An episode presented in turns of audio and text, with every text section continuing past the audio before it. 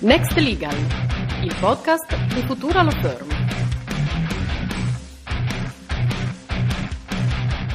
Parliamo di videogiochi, del settore dei videogiochi, soprattutto direi dal punto di vista business, e ne parliamo con Valerio Di Donato. Ciao Valerio, grazie per essere con noi.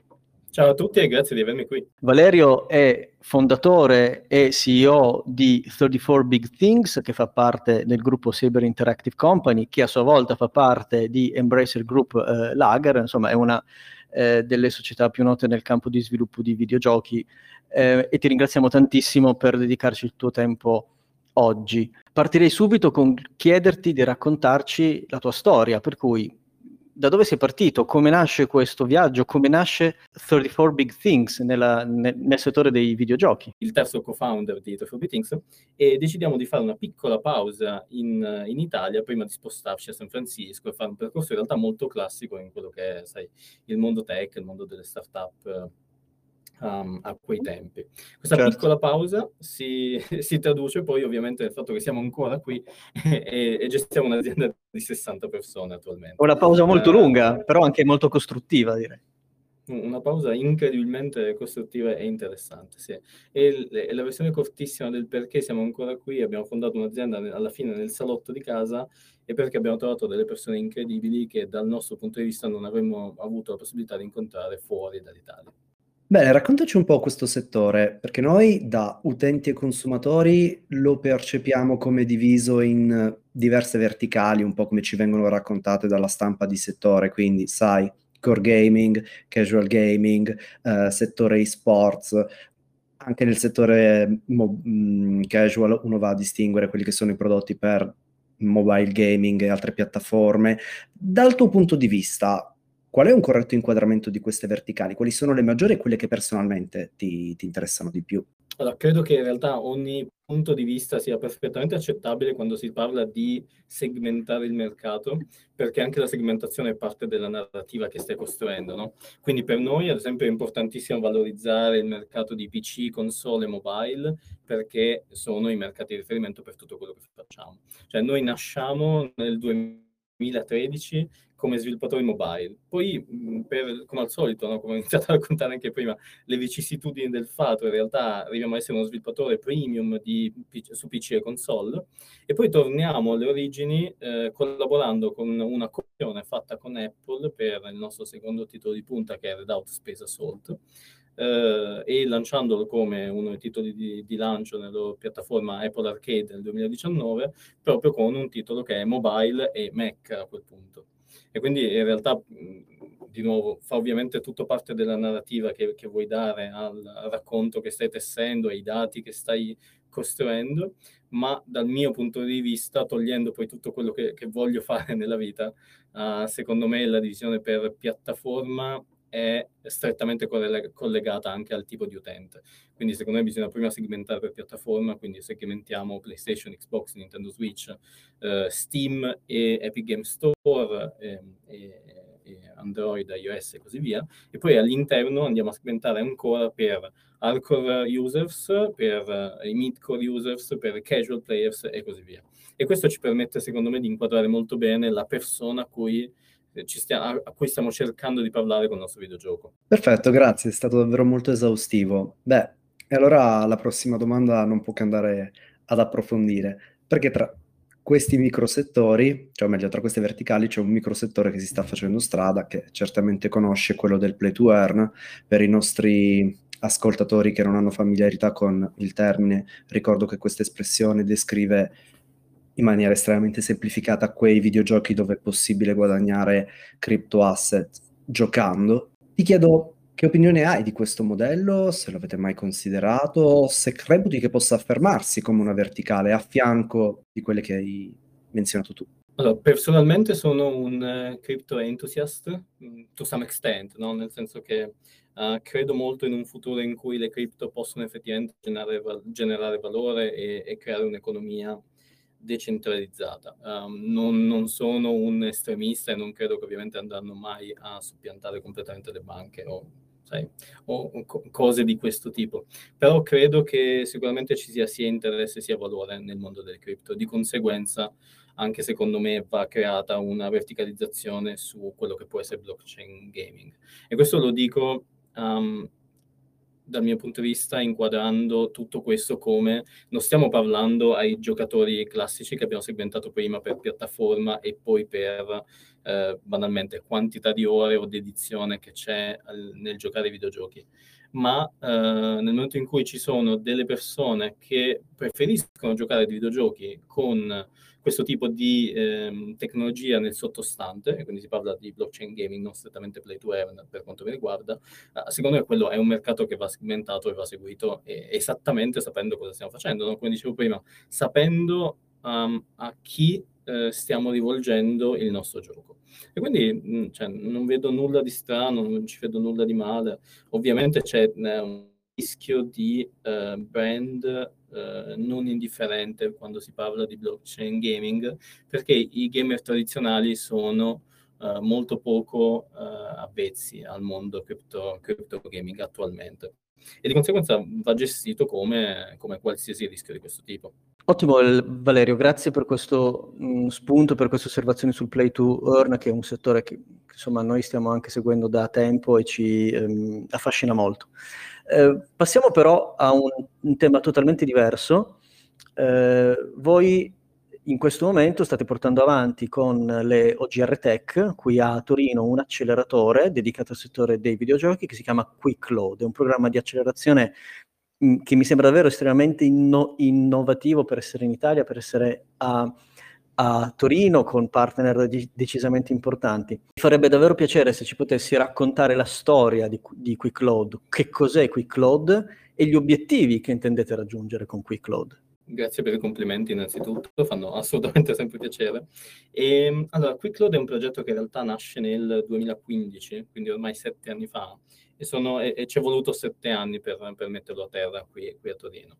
Questo perché Beh, ovviamente... Complimenti per, la, per la determinazione. Allora. Ah sì, no, non mi fermeranno mai, tranquillo. e, ehm, scherzi a parte. E, ehm, ed è un progetto in cui io credo veramente tanto perché parto dal presupposto che la maggior parte delle start-up, delle aziende italiane, ma europee, perché poi QuickLoader si, si rivolge al mercato europeo, è perfettamente in grado di fare dei giochi veramente belli, eh, veramente funzionanti, veramente um, che possono avere il loro, um, il loro rispetto nel mercato videoludico come prodotti e non come giochi. Eh, quello che secondo me manca, e lo dico veramente da tanto tempo, e soprattutto mi rispecchio molto in quello, in quello in cui credo, in quello in cui dico, è che manca tutto il know-how fondamentale per creare un'azienda dal punto di vista imprenditoriale, dal punto di vista della cultura aziendale. Quindi noi mm, abbiamo iniziato a parlare di QuickLoad come un processo di mentorship sulle soft skill eh, più che su qualsiasi altra cosa, nel senso che noi in QuickLoad non, difficilmente abbiamo dei mentor che parlano di programmazione, di game design, eh, di produzione o cose di questo tipo. Eh, le hard skills sono ovviamente estremamente importanti nel nostro campo, ma quello in cui il, il mercato delle, degli studi di sviluppo eh, è molto carente dal mio punto di vista invece proprio sulle soft skill, quindi su emotional intelligence, sulla leadership, sul fare azienda, um, una serie di queste cose che non sono, non sono semplicemente strumentali al creare uno studio di sviluppo di successo, ma sono fondamentali, sono letteralmente le fondamenta su cui puoi costruire uno studio e puoi scalare in, uh, di conseguenza. E quindi QuickLoad nasce con, insomma, con questo uh, pilastro fondamentale, che poi cerchiamo di mettere a terra nei sei mesi di, di, di, accelerazione che offriamo in un evento alla fine del percorso che si chiama Inversus Day, che non è il classico evento di facciata in cui le startup fanno il loro pitch davanti a un pubblico e basta, ma è un evento in cui noi facciamo pre-matching tra un pool selezionato di investitori, publisher business angel e persone interessate ovviamente a investire nel settore e le aziende che abbiamo all'interno dell'acceleratore. E questo secondo me è un dettaglio fondamentale perché il pre-matching ti garantisce che c'è già un interesse verificato da entrambi i lati prima di iniziare a, a, a parlare eh, mm-hmm. di investimento. Caspita, bellissimo, no, è davvero affascinante, complimenti ancora, Grazie. rinnovo. Eh, allora, facciamo di nuovo un passo avanti, passiamo a quei temi che evidentemente a noi sono un po' più vicini, e cioè le sfide legali che tu vedi in questo settore, sia magari quelle che avete affrontato voi, che, che, state affrontando voi, e quelle più generiche del settore dei videogiochi? Allora, sicuramente c'è un tema strutturale nel nostro settore che è quello della protezione della proprietà intellettuale da parte dell'azienda. Certo. Che è l'asset principale su cui poi cerchiamo di capitalizzare tutto quello che facciamo. Um, dal punto di vista ovviamente legale, intendo. Eh, ci, sono sì, alt- ci, sono tantissime altre cose che invece sono veramente poco trasparenti fin tanto che eh, qualcuno non ti illumina a riguardo, poi una parte di legal e compliance magari fanno anche parte. Però banalmente eh, io sfido la maggior parte degli, degli imprenditori che si stanno affacciando al mondo dei videogiochi a conoscere e a saper gestire, cioè, banalmente cosa sono gli ancillary rights. No? Voi potete parlare sicuramente ampiamente e, più, e, e con maggior precisione rispetto a me, ma per farla veramente banale, sono i diritti che ti permettono di costruire, eh, di, di, usare quel, quella proprietà intellettuale al di fuori del medium specifico, no? banalmente se vuoi esatto, esatto, esatto. peluche, cose di questo tipo. Ed è una cosa veramente strana perché um, non tutti i publisher in realtà li richiedono, non, ti, non, tutti i publisher li gestiscono quando si firma un contratto di publishing o di distribuzione, ad esempio. Uh, però saperlo ovviamente ti dà una carta in più da giocare quando uh, ti siedi a un tavolo di negoziazione. No? Decisamente, certo.